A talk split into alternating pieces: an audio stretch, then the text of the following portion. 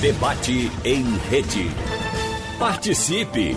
Rádio Jornal na internet. www.radiojornal.com.br então começa o debate, a gente marca um debate pós-Covid e depois fica perguntando: será que vai ter pós-Covid?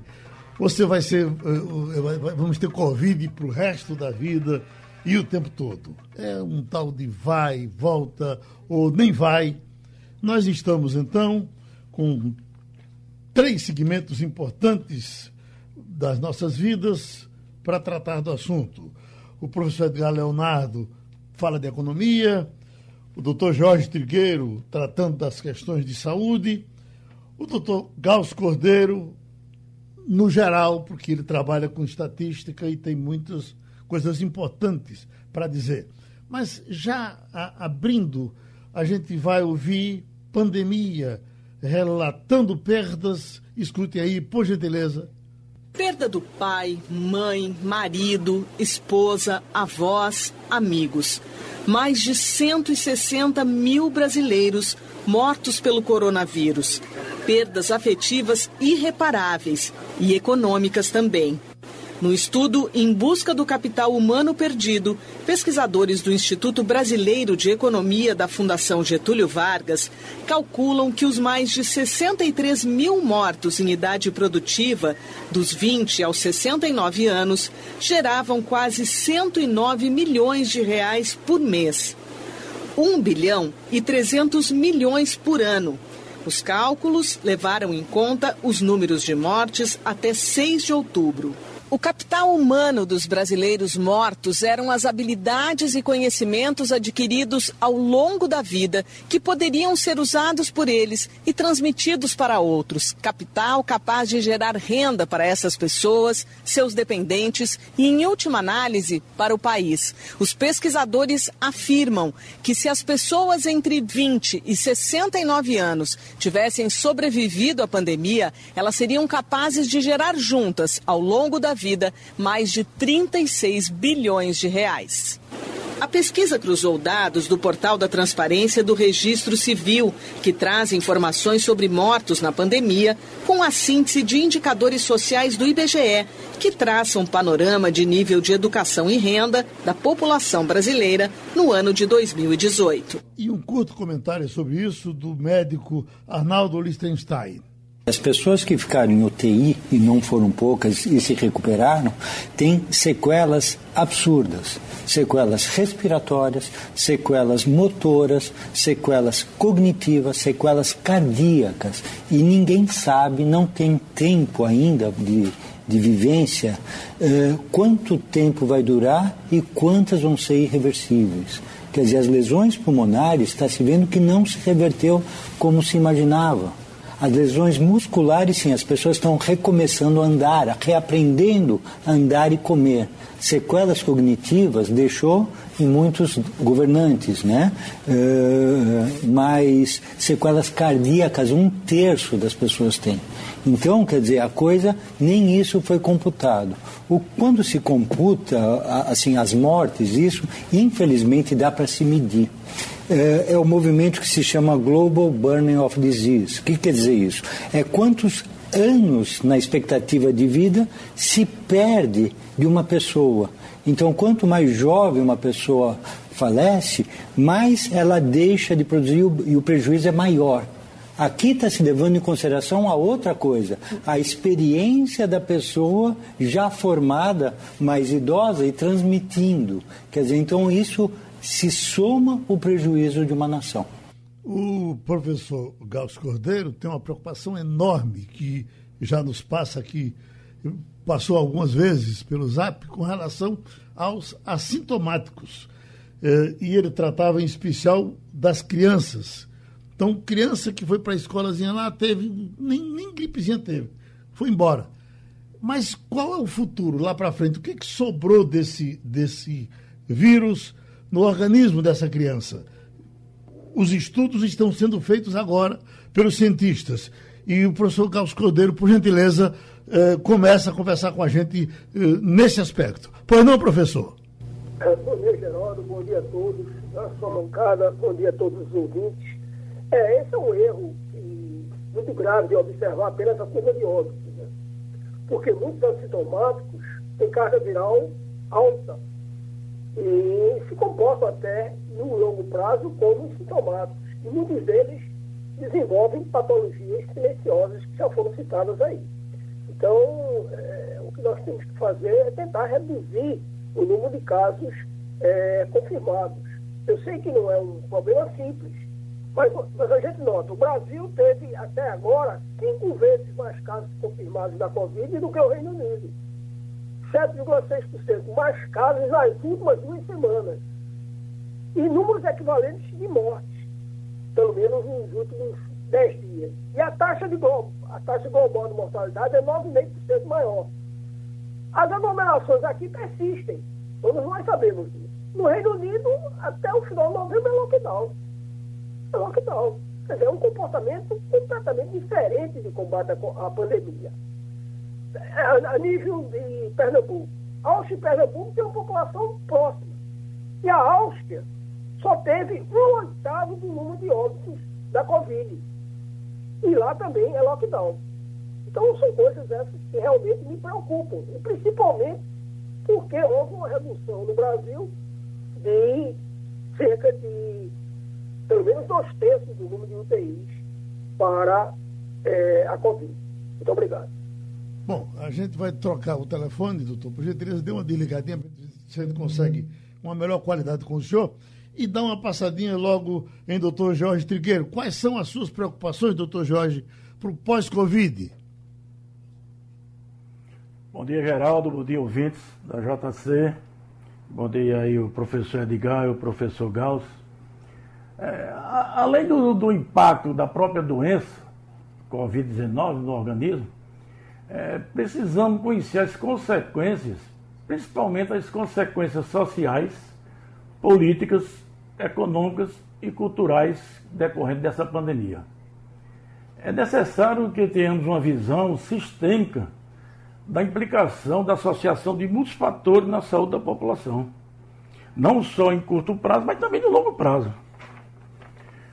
Quanto ao futuro, além de manter os cuidados necessários para a contenção, como bem frisou aí o professor Gauss, e foi um dos temas do nosso fórum é, de controle de infecções relacionadas à saúde, proferida pela professora Denise Cardo, diretamente do CDC em Atlanta, nos Estados Unidos, a contenção é uma, uma, é essencial. É porque esse novo coronavírus, se não for contido urgentemente com medidas de prevenção e o melhor controle das enfermidades que delas também matam, que foi bem dito aí pelo secretário de Saúde de São Paulo, essas enfermidades elas tiveram um desencadeamento bastante acelerado as doenças cardiovasculares, os diabetes, é, foram exacerbados pela, pela a pandemia. Então a gente tem que ter cuidado com esses pacientes que estão em processo de transição do hospital para casa e que necessitam de cuidados continuados, saúde e apoio da família, com a finalidade de prevenção, de reabilitação, ou mesmo aqueles que já estão com comorbidades avançadas, um cuidado paliativo. Esse, esses, o Covid não veio para, como eu já disse outras vezes, que vamos esperar a segunda onda. Nós entramos no mar, estamos com água no peito. Se não tiver essas medidas de contenção, as mudanças culturais, o que Oswaldo Cruz já preconizava no início do século passado, usar máscara, que Samuel Vaz preconizou no século XIX, que tinha que higienizar as mãos, e o distanciamento social, provavelmente essa segunda onda virá e vamos tomar um caldo na maré aí e vamos morrer afogado. E vai ter essa dificuldade que foi relatada. Muitos leitos de retaguarda, leitos de UTI foram desativados. E reativar isso daqui a um mês, dois meses ou três meses, como ocorreu na, na Europa, agora na França, que passou três meses aí com a liberdade total. E Estados Unidos hoje já estão sendo notificados 400 mil pessoas dias sendo notificadas. Então poderá trazer grandes problemas. E aí é que nós temos que utilizar os novos recursos que nós temos, que é através da atenção primária à saúde. Uhum. Através, talvez, até da utilização da telemedicina, da teleconsulta, teleinformação. Mas o principal que eu vejo é essa aliança para a cultura, mudança dessa cultura sanitária que nós não temos aqui no Brasil. As pessoas não estão acreditando que esse vírus poderá permanecer por muito tempo.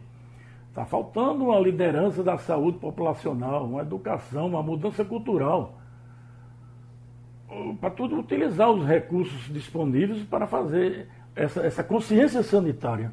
E partir para a contenção novamente, que é o que a gente vem preconizando que atualmente fazendo as contenções não farmacológicas, usar máscara, higienizar as mãos, distanciamento social, a gente vai ter um, mitigar um pouco essa segunda onda que, que com certeza virá daqui a dois, três meses se as pessoas tiverem cuidado. Semana passada o Sindiótico teve reunião com o secretário estadual de saúde para analisar esses rumores que estavam aqui na cidade em relação que já estava havendo a segunda onda e nós afirmamos várias vezes nós estamos na primeira onda. Não podemos fazer o que fizemos no 7 de setembro, no 12 de outubro e agora no dia de finados. Então, mas se continuar dessa maneira, com certeza a gente vai ter um novo impacto no sistema de saúde público e privado. O que nós estamos tentando fazer é que não ocorra novamente essa, é, vamos dizer assim, restrição do atendimento à população, que as consequências nós estamos vendo agora. Tanto na parte, como eu falei inicialmente, na saúde, as doenças degenerativas crônicas é, não transmissíveis, como cardiovascular, como cardiovascular, obesidade, diabetes e câncer. Sabe-se que o atraso de um tratamento de câncer de uma, uma semana aumenta de 12 a 15 vezes por cento a possibilidade de não êxito no tratamento final do câncer. Transplantes, que tivemos problemas dos transplantes. Se nós voltarmos a ter esse colapso novamente, além de ter esse impacto na saúde, vai ter o problema na economia. Quem é que aguenta passar mais cinco meses dentro de casa, três meses dentro de casa? Com, com, se vai acabar agora o auxílio emergencial que o governo deu. A economia sobreviveu por conta desse auxílio emergencial. Mas as pessoas aproveitaram, o pessoal está indo para a rua, ninguém aguenta mais ficar. Vai ser aquela história que já falamos várias vezes. Você está morrendo afogado, só tem uma boia e tem dez pessoas para se agarrar na boia e salva-se quem puder. E vão morrer. As pessoas vão entrar em, e outro sistema de saúde vai entrar em colapso. Então eu, eu defendo novamente que devemos fazer a contenção desse vírus. Essas vacinas não vão sair nem tão cedo. As agências reguladoras não vão liberar soldadamente, nem aqui, nem no mundo todo, antes do primeiro trimestre do, do próximo ano, para que você alcance uma imunidade coletiva, uma imunidade de rebanho. Você queria ter 70% da população Hoje no Brasil só temos 5 milhões e poucos notificados. Quer dizer, precisaríamos ter pelo menos 140 milhões de pessoas já testadas positivamente para se dizer que alcançou uma imunidade coletiva, que esse é o objetivo da vacina. Quando você faz uma campanha vacinal, é para imunizar pelo menos 50% a 70% da população. Hoje nós temos só 5 milhões e poucos diagnosticados com a Covid. Então isso é uma irrealidade. Então, para se chegar a essa imunidade coletiva que você adquiriu a, a, o Covid, não vai ter mais, onde foi relatado cinco casos aqui em Pernambuco com reinfecção, não sabendo se as vacinas vão ser uma dose ou duas doses, não sabendo se a pessoa teve, vai ter a segunda vez, e quanto tempo essa imunidade permanece, três meses, quatro meses, um ano, as mutações virais são constantes, então as pessoas estão dizendo, eu já tive, não vou ter mais, então a convivência voltou é, é, sem nenhum cuidado de, de, de, de, contenção. Então a gente tem essa preocupação na saúde. Tanto uhum. na, o impacto que a Covid causa de imediato, como as sequelas que ficam daqueles que tiveram. Foi dito aí um problema cognitivo, pessoas com problemas mentais, pessoas com problemas pulmonares, pessoas com problemas vasculares, é, perda de massa muscular. Então a gente não sabe nem as consequências ainda que essas doenças crônicas poderão ficar em consequência é, é, dessa infecção viral. Sabemos aqui em Pernambuco, por exemplo, no caso da Zika, nós temos mais de 450 crianças sequeladas com a Zika. Quer dizer, isso foi um caso que teve um, um combate quase que de imediato, não transformou-se numa pandemia. Imagine que se você chegar a uma infecção de 170 milhões ou 150 milhões de pessoas aqui no Brasil, quantos irão ter 20% ou 5% irão ter uma doença mais grave? Qual seria o potencial de sequelados da Covid? Então eu acho que a gente não deve abrir a guarda nesse momento.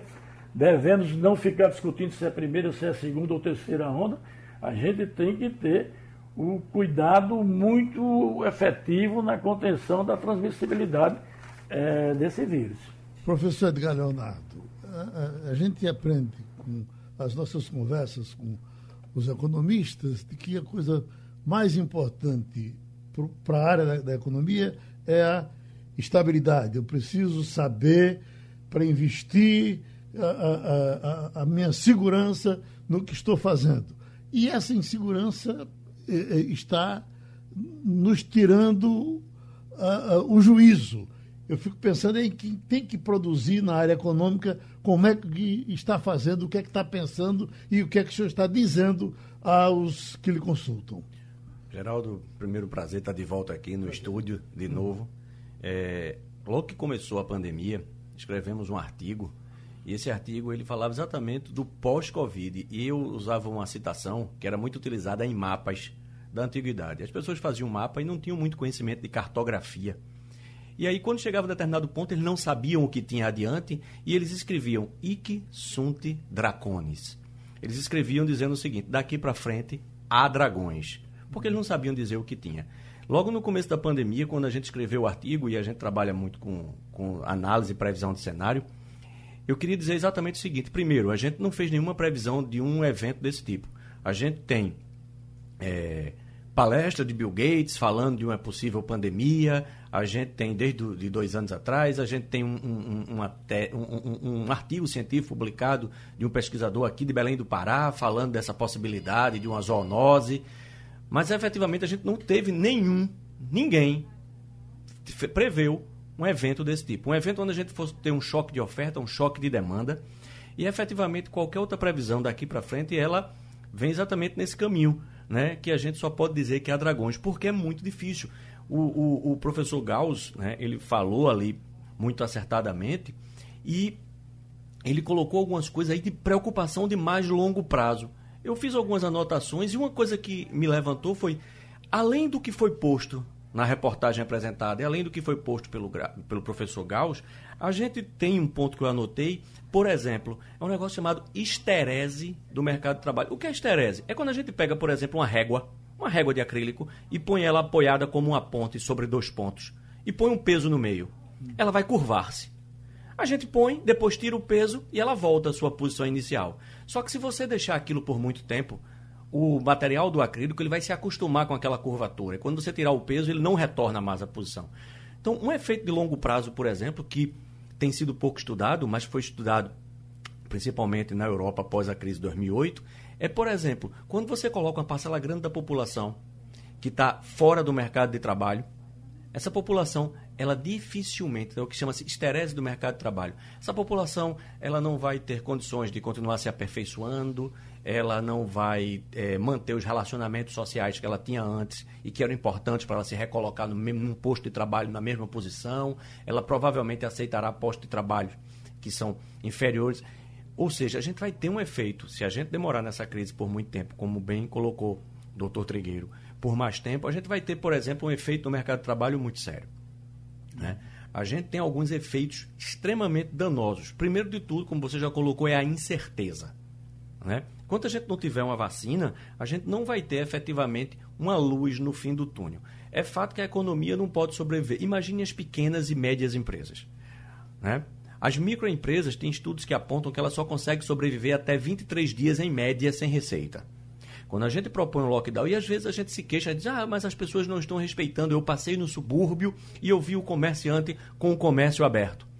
As pesquisas mostram que ele não consegue sobreviver mais que 23 dias sem receita? Como é que eu posso propor que ele fique com o pequeno comércio dele, com a pequena quitanda, com a pequena loja dele de vender carregador de celular, com a pequena papelaria dele do subúrbio fechada por dois, três meses? É muito difícil. Né?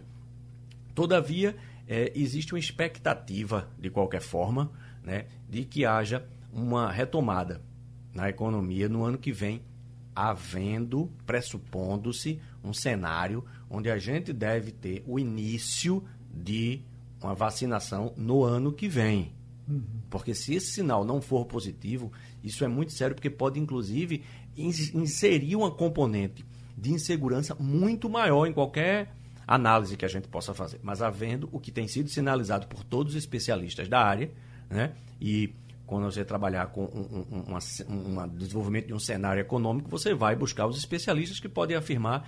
Então, a gente sabe que provavelmente todos têm sinalizado para que o começo do ano que vem, não, a gente sabe que nem todo mundo vai estar vacinado em janeiro, fevereiro, mas que haverá um início desse processo. Professor, com relação ao governo, quando se cobra a ajuda do governo, o comportamento do governo, inclusive, elogiado por muita gente, porque não tinha o que fazer e conseguiu fazer das tripas coração e ajudar com o auxílio. Mas até quando o governo pode esticar esse auxílio? Porque a renda dele não está chegando. A receita também ela caiu, porque como para a movimentação da economia, a arrecadação tributária também se reduz. Para você ter uma ideia, é, eu peguei alguns números aqui, a relação dívida-PIB ela subiu no mundo todo, em todos os países, e no Brasil não foi diferente. A gente passou de 90% do PIB, tá certo? A gente está com endividamento, que foi publicado agora, dia 30 de outubro, de 6,5 trilhões. O nosso PIB do ano passado foi 7,3 trilhões. Né? Então, a gente do auxílio emergencial são, é, foram previstos 254 bilhões, mais 67 bilhões com ampliação até dezembro. Né? Foram autorizados 587 bilhões de reais para serem gastos com a pandemia. Então, é o papel tem que se fazer isso. Mas isso também traz alguns riscos, né? Porque a gente sempre tem falado aqui, mais de uma vez a gente tem falado, né, da preocupação em se respeitar o teto dos gastos. Claro que no momento de pandemia a gente precisa ter uma certa liberação. Foi o que aconteceu, foi feita aí uma operação de guerra, literalmente, para poder conter, é, realizar os gastos, que são gastos que a gente sabe que são gastos momentâneos. Todavia, a gente tem reflexos para frente. Uma das minhas preocupações, que eu também tomei nota aqui para, e aí voltando a pensar em médio e longo prazo, é que, muito embora a gente sabe, saiba que são necessários gastos e é importante a presença do Estado, principalmente com o auxílio emergencial, que foi importantíssimo, foi quem segurou a economia brasileira nesse período e impediu que a gente caísse com o PIB em projeções, como o próprio FMI chegou a prever, de mais de 9%, e a gente vai cair em torno de 5% esse ano.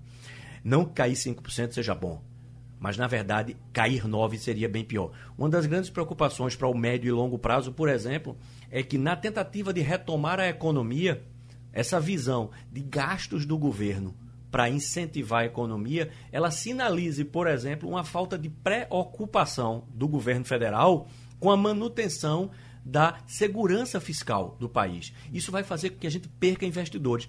Porque o que acontece é que, nesse momento, com, a com o, o, o governo federal com gastos nesse volume, e aí a gente pode comparar um pouco quais são os riscos e quais são as oportunidades. Os riscos. O governo federal teve redução, sim, de suas receitas. Ok, é um problema. O governo federal provavelmente vai ter que criar ferramentas para manter uma assistência à população. Por outro lado, o mundo tem uma liquidez muito grande. As taxas de juro no mundo estão muito baixas. Existe um pensamento que já foi percebido agora pelas grandes potências de que concentrar toda a produção industrial, por exemplo, na Ásia, na China, mais especificamente, é um risco muito grande. Porque quando a gente precisou agora comprar máscara, comprar insumos de toda a ordem, precisamos recorrer à China. Então, existe uma tendência de se descentralizar isso. O Brasil tem oportunidade de trazer para o Brasil muitas dessas indústrias que precisam ser estrategicamente retiradas né, da China. Então, muitos países vão, da Europa e os próprios Estados Unidos, vão ter esse interesse nessa descentralização. A gente tem que fazer aquele sinal aquele, positivo para a economia. Continuar com as reformas, respeitar o teto dos gastos, atrair esses investimentos. Para isso, a gente precisa desburocratizar, precisa de uma reforma tributária que possa sinalizar positivamente. Então, dentro de um cenário de pandemia, o Brasil é um mercado de mais de 200 milhões de habitantes. Isso é mercado consumidor. A gente tem pouca infraestrutura, então a gente pode atrair investimentos de vários países que têm desejo de investir em infraestrutura, o que é bom para a gente, para melhorar a nossa produtividade. E, por outro lado, também permite que a gente se aproveite dessa desvantagem. São aquelas velhas estratégias do judô. Você usar a força do teu oponente, que pode parecer que veio contra você, para tentar obter dali, sim, posições mais interessantes para você. Pós-Covid, futuro e consequências é o assunto que estamos debatendo hoje com o professor de Economia Edgar Leonardo, com o presidente do Sindicato dos Hospitais de Pernambuco, Jorge Trigueiro, infectologista, e com o doutor Gauss Cordeiro, PhD em Estatísticas e professor da Universidade Federal de Pernambuco. Professor Gauss, com relação à desativação dos hospitais de campanha, já é tempo? É cedo demais para fazer isso? A gente tem que esperar conviver com isso por muito mais tempo? É, é, é precipitado uh, desativar? Olha, Geraldo, veja bem, já houve a desativação. Né? Já citei na minha primeira fala que nós perdemos dois terços dos leitos, globalmente, no país, para a Covid. eu gostaria, se fala muito em ondas, né? Então, onda é um conceito de, de trigonometria e de séries temporais. Primeiro que o Brasil persiste ainda na primeira onda. Apenas mudamos de patamar, que era cerca de 45 mil casos confirmados por dia, desde a última semana de julho até a primeira semana de agosto, e passamos agora, no final de outubro, para 20 mil casos confirmados. Então, nós somos cerca de 55%. Mas nós podemos voltar, sim, para um pico muito maior, e próximo até de 5 mil casos confirmados por dia. E é diferente da Europa, porque na Europa, é, você fala em segunda onda quando a, o, o número de casos confirmados cai acentuadamente a níveis muito baixos, foi o que aconteceu lá. Só que houve a irresponsabilidade do verão, o doutor Trigueiro falou que é difícil as pessoas ficarem em casa, é verdade. Mas lá a responsabilidade, como ocorre aqui também, foi de não seguir o, o, o que já está provado e só tem é, três mecanismos de combate à, pandemia. Está provado, foi publicado no pós-médico. É você usar máscaras, manter distanciamento e higienização. Esse, essa regra de ouro, esse tripé. Então, lá no verão, ocorreram as aglomerações sem máscaras, o, o, o número de casos confirmados estava extremamente reduzido e, de repente, houve aquele crescimento exponencial. Né? Exponencial mesmo. Por quê? Porque o número de, de de casos confirmados em muitos países da Europa excedeu os picos da primavera. Então, essa segunda onda ocorreu por conta da irresponsabilidade principalmente os jovens, que se aglomeraram e não usaram máscaras durante ah, o verão. Agora, uma prova disso é que a Europa demorou nove meses para registrar seus primeiros 5 milhões de casos e os 5 milhões de casos seguintes foram relatados em pouco mais de um mês. O Brasil tem um grande problema crônico, né? que as pessoas, por questões políticas, sempre minimizam o que pode ocorrer. Então, é, estávamos vendo é, a Europa, Itália, Espanha, França e depois o Reino Unido extremamente fragilizado por conta dos novos casos, né? e nós não tomamos as providências corretas. Cinco papers foram publicados na Lancet em janeiro e fevereiro, mostrando que esse vírus, que é o SARS-2, era extremamente contagioso. E muitas das nossas autoridades sanitárias, inclusive os infectologistas, minimizaram o problema, disseram que era o H1N1, inclusive médicos formadores de opinião. Eu tenho um grande respeito pela classe médica. Inclusive, eu tenho duas filhas médicas. Sou de uma família com muitos médicos. Mas, por questões políticas, minimizaram, dizendo, ah, é o H1N1, é a nova versão, não vai acontecer nada. E aí nós estamos vendo que foi por uma grande responsabilidade dos nossos gestores e não se prepararam e poderiam, durante o período do carnaval e mesmo no mês de março, fazer as coisas de forma mais eficiente e não deixar a chegarmos a esse nível. Eu concordo o doutor Trigueiro, vai aumentar. Não é ainda uma segunda onda, mas vai, será um aumento do, da primeira, do pico da primeira. Por quê? Por conta do janeiro e fevereiro, né? são meses de férias, as pessoas, em geral, relaxam.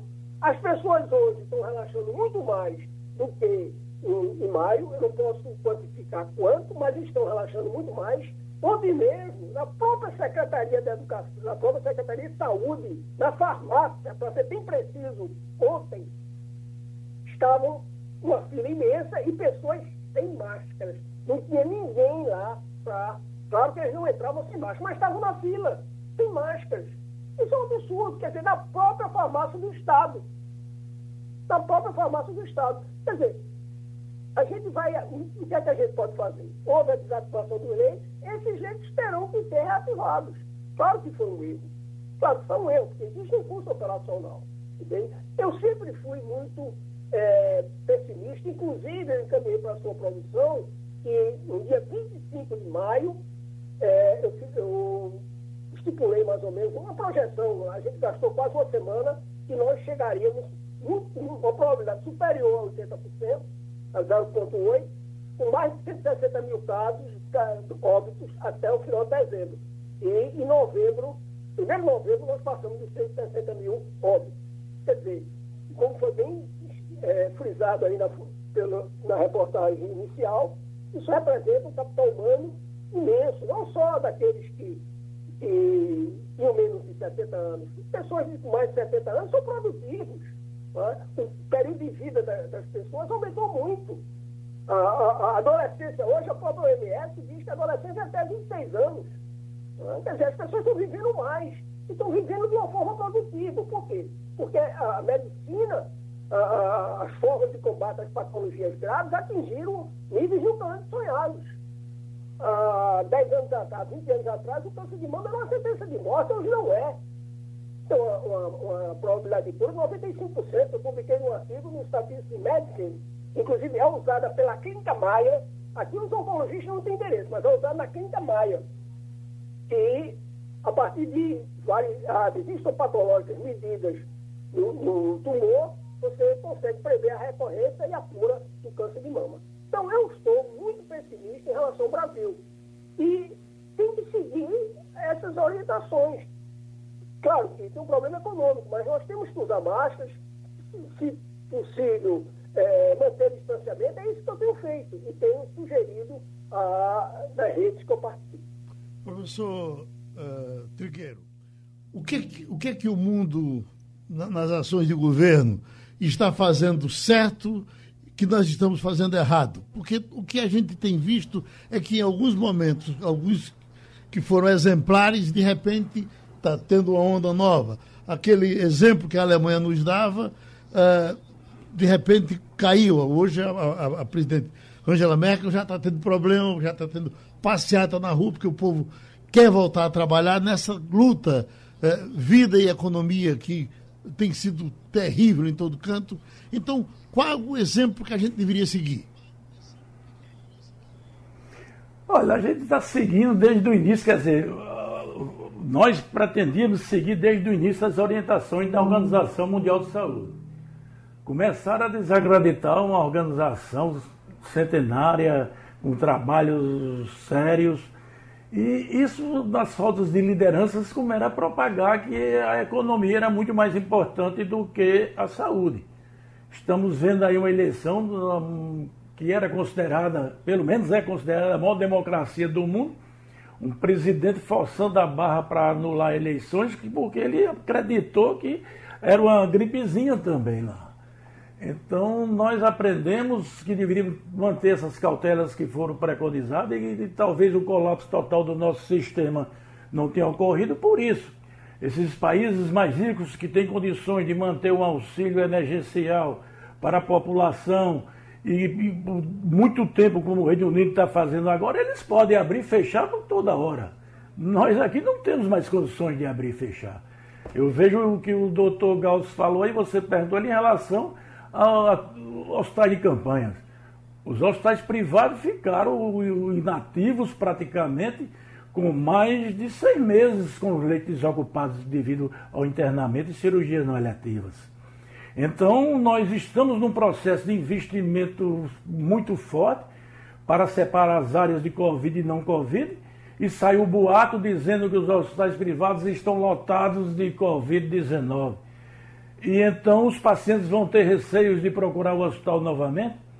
Será que o Estado ou a Prefeitura vão fazer novos hospitais de campanha e fechar os hospitais de nós com leitos disponíveis para atender essa população de retaguarda e mesmo de alta complexidade que precisa de, de, de Covid? Nós aprendemos muito no tratamento da, da Covid-19. Então, a mortalidade que já era um pouco baixa, hoje já aumentou muito a sobrevida daqueles pacientes que procuram uma UTI. Agora, uma das principais lições que nós devemos levar é a necessidade de se debater o investimento em saúde, gestão de saúde, como uma pauta central. Nós teremos um novo sistema de saúde pós-Covid? O que devemos fazer para desafiar essas mudanças estruturais investimento em pesquisa, tecnologia, qualificação e oferta de serviços de saúde? Não vamos debater para a semana no Fórum de Inovação em Saúde, um, uma instituição que tem no Rio de Janeiro vai fazer um evento, exatamente debater o novo modelo de saúde.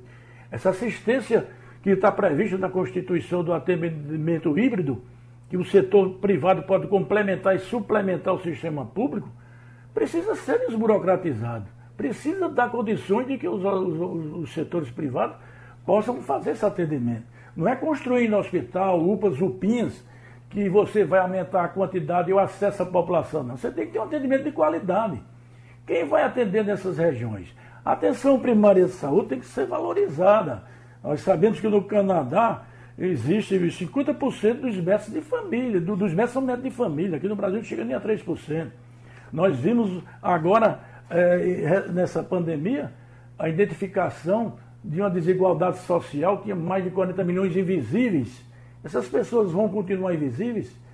O, o marco do saneamento básico para tentar preconizar água potável esgotamento para a população previsto para 2033, as pessoas ainda estão criando restrições, isso significa que os poderes estabelecidos deverão se comprometer com orçamentos mais robustos para a saúde pública e a capacidade do sistema se organizar para garantir a distribuição desses recursos. É inegável que o Ministério da Saúde fez um. alcançou o protagonismo e deve permanecer como uma das áreas estratégicas da administração pública no fim desse episódio. É, nós estamos juntos, o setor privado, para tentar fazer com que haja uma, uma, assistência de qualidade à população. Tem que se repensar o sistema de saúde, devemos aprender com os outros, mas o SUS, por exemplo, é o único sistema num país com mais de 200 milhões de opções que tem um atendimento universal. Ninguém tem atendimento, os Estados Unidos não tem isso. Então foi graças ao SUS, queira ou não queira, que houve essa capilaridade de atendimento a toda a população. Então tem que ser repensado. Nós fizemos alguns debates com alguns candidatos a prefeito do Recife e estamos preparando um documento, nós que eu digo os sindicatos dos hospitais, para entregar, para ter um assento no Conselho Municipal de Saúde ou ter é, participação na, na, nas elaborações das políticas sanitárias e de saúde, no, no, na cidade do Recife principalmente, mas em todo o estado de Pernambuco. Porque nós não podemos ficar fora desse sistema e quando há um recrudescimento de uma pandemia ou que venha surgir outra pandemia, sofrer ameaças de requisição administrativa de leitos, suspender nossas atividades empresariais, quando por conta de um descaso, principalmente da gestão dos recursos para o sistema público. Nós estamos para ajudar. Os candidatos estão prometendo que vai fazer isso, fazer aquilo, e já nos oferecemos para que essa assistência híbrida, que haja uma pactuação do atendimento, suplementar e complementar os usuários do SUS, até porque vai retirar mais gente dessas filas que estão em farmácia, que estão em postos de saúde, um estoque de cirurgias eletivas e de doenças crônicas em torno de 17 mil pessoas. Isso em 2018 foi avaliado aqui em Pernambuco, 35 mil pessoas esperando um exame, esperando uma cirurgia, um atendimento no estado de Pernambuco. Então isso não é mais admissível. E quando chegar uma crise, o setor privado ser penalizado.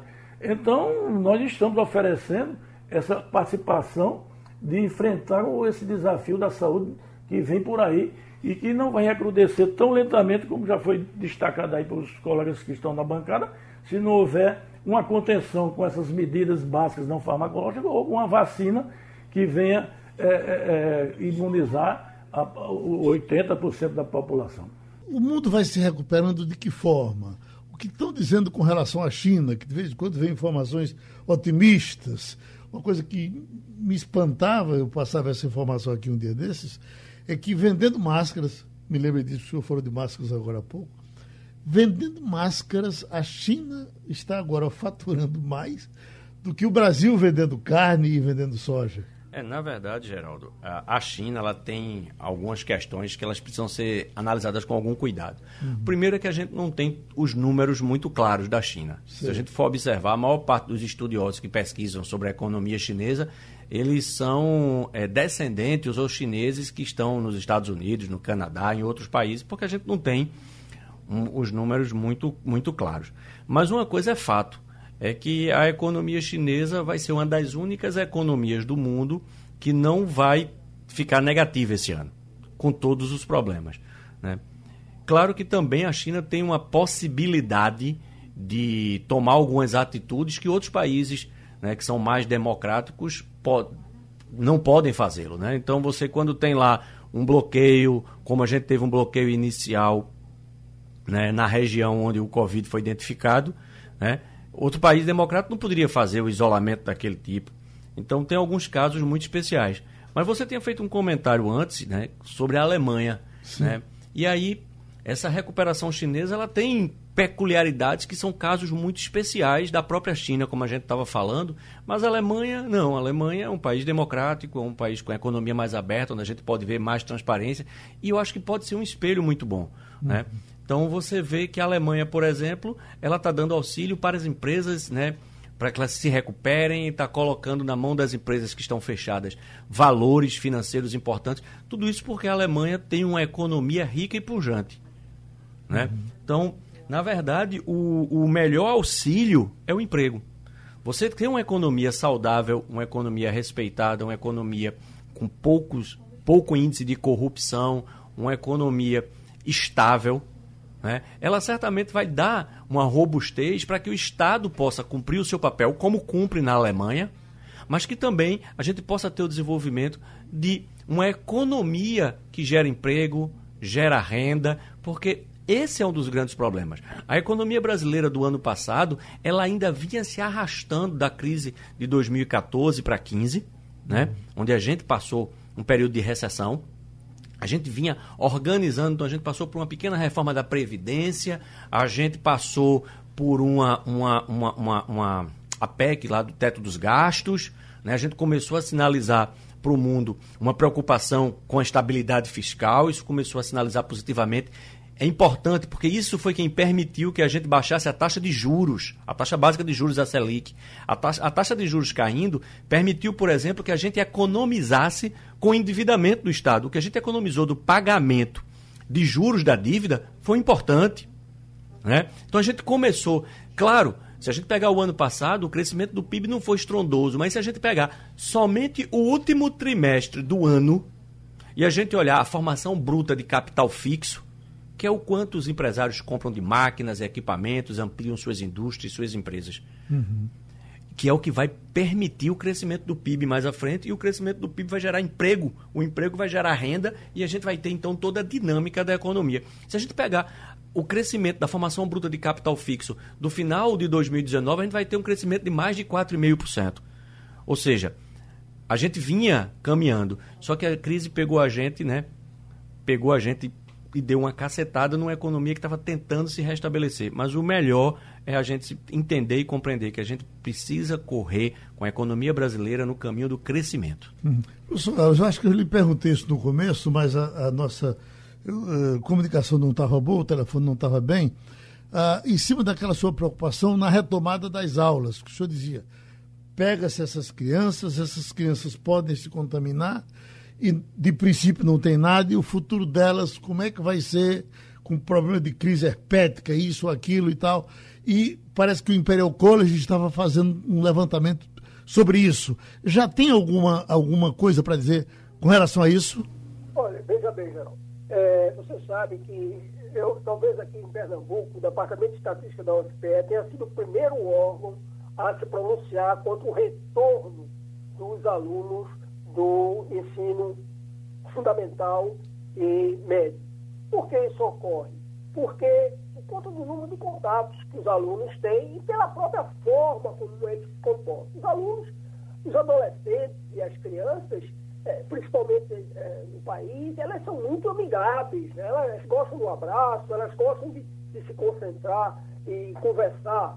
É, é diferente do, do, das crianças, por exemplo, do Reino Unido. Eu morei cinco anos no Reino Unido e festa de aniversário das crianças é só para as crianças e parece um, um, algo fúnebre, porque eles ficam todos sentados esperando alguém dizer, ah, vocês agora vão poder comer o bolinho. O problema todo é que um professor infectado com Covid, mesmo ele usando máscaras, que, supondo que sejam máscaras não cirúrgicas, que a maioria dos professores usam essas, essas máscaras não cirúrgicas, eles liberam uma hora 400 doses infecciosas, mesmo usando máscara. Então, se na turma existirem 30 alunos, todos usando máscaras, se prova matematicamente que é provável que três se infectem. Se os alunos não usarem máscaras, a probabilidade é muito mais alta, é quase um terço que se infecte. Então, esse é o nosso problema com as escolas.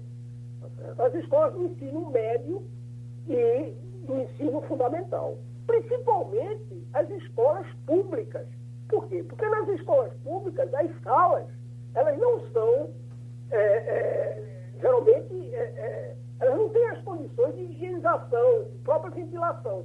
E nós sabemos que esse vírus, ele pode ficar num ambiente fechado quatro horas no, no ar. E portanto, outras, outras crianças serem infectadas. Então, eu acho um grave erro o retorno do ensino dessas crianças na, nas escolas. Sempre serei contra, porque eu sigo, eu sou ex-aluno do Imperial College. Eu tenho contato com o grupo lá do Imperial College que me passa todas essas informações, e são informações corretas. Agora, é claro que o Estado tem o dever de internetizar essas famílias mais humildes, porque senão vai aumentar o gap de conhecimento entre os alunos das escolas é, privadas, né, aqueles alunos das classes mais a, a, avantajadas, que têm seus filhos é, usando as plataformas remotas, e os pobres alunos das famílias mais humildes que precisam da aula presencial. Deixa eu agradecer aos meus amigos, porque nós temos um programa em rede, que é o programa eleitoral, e aí a gente não pode estourar nem um minuto. A gente teria uma pergunta mais para fazer, mas não dá tempo. A semana está terminando, muito obrigado. Tem feijoada hoje? Hoje vai ter. É, muito obrigado aos amigos.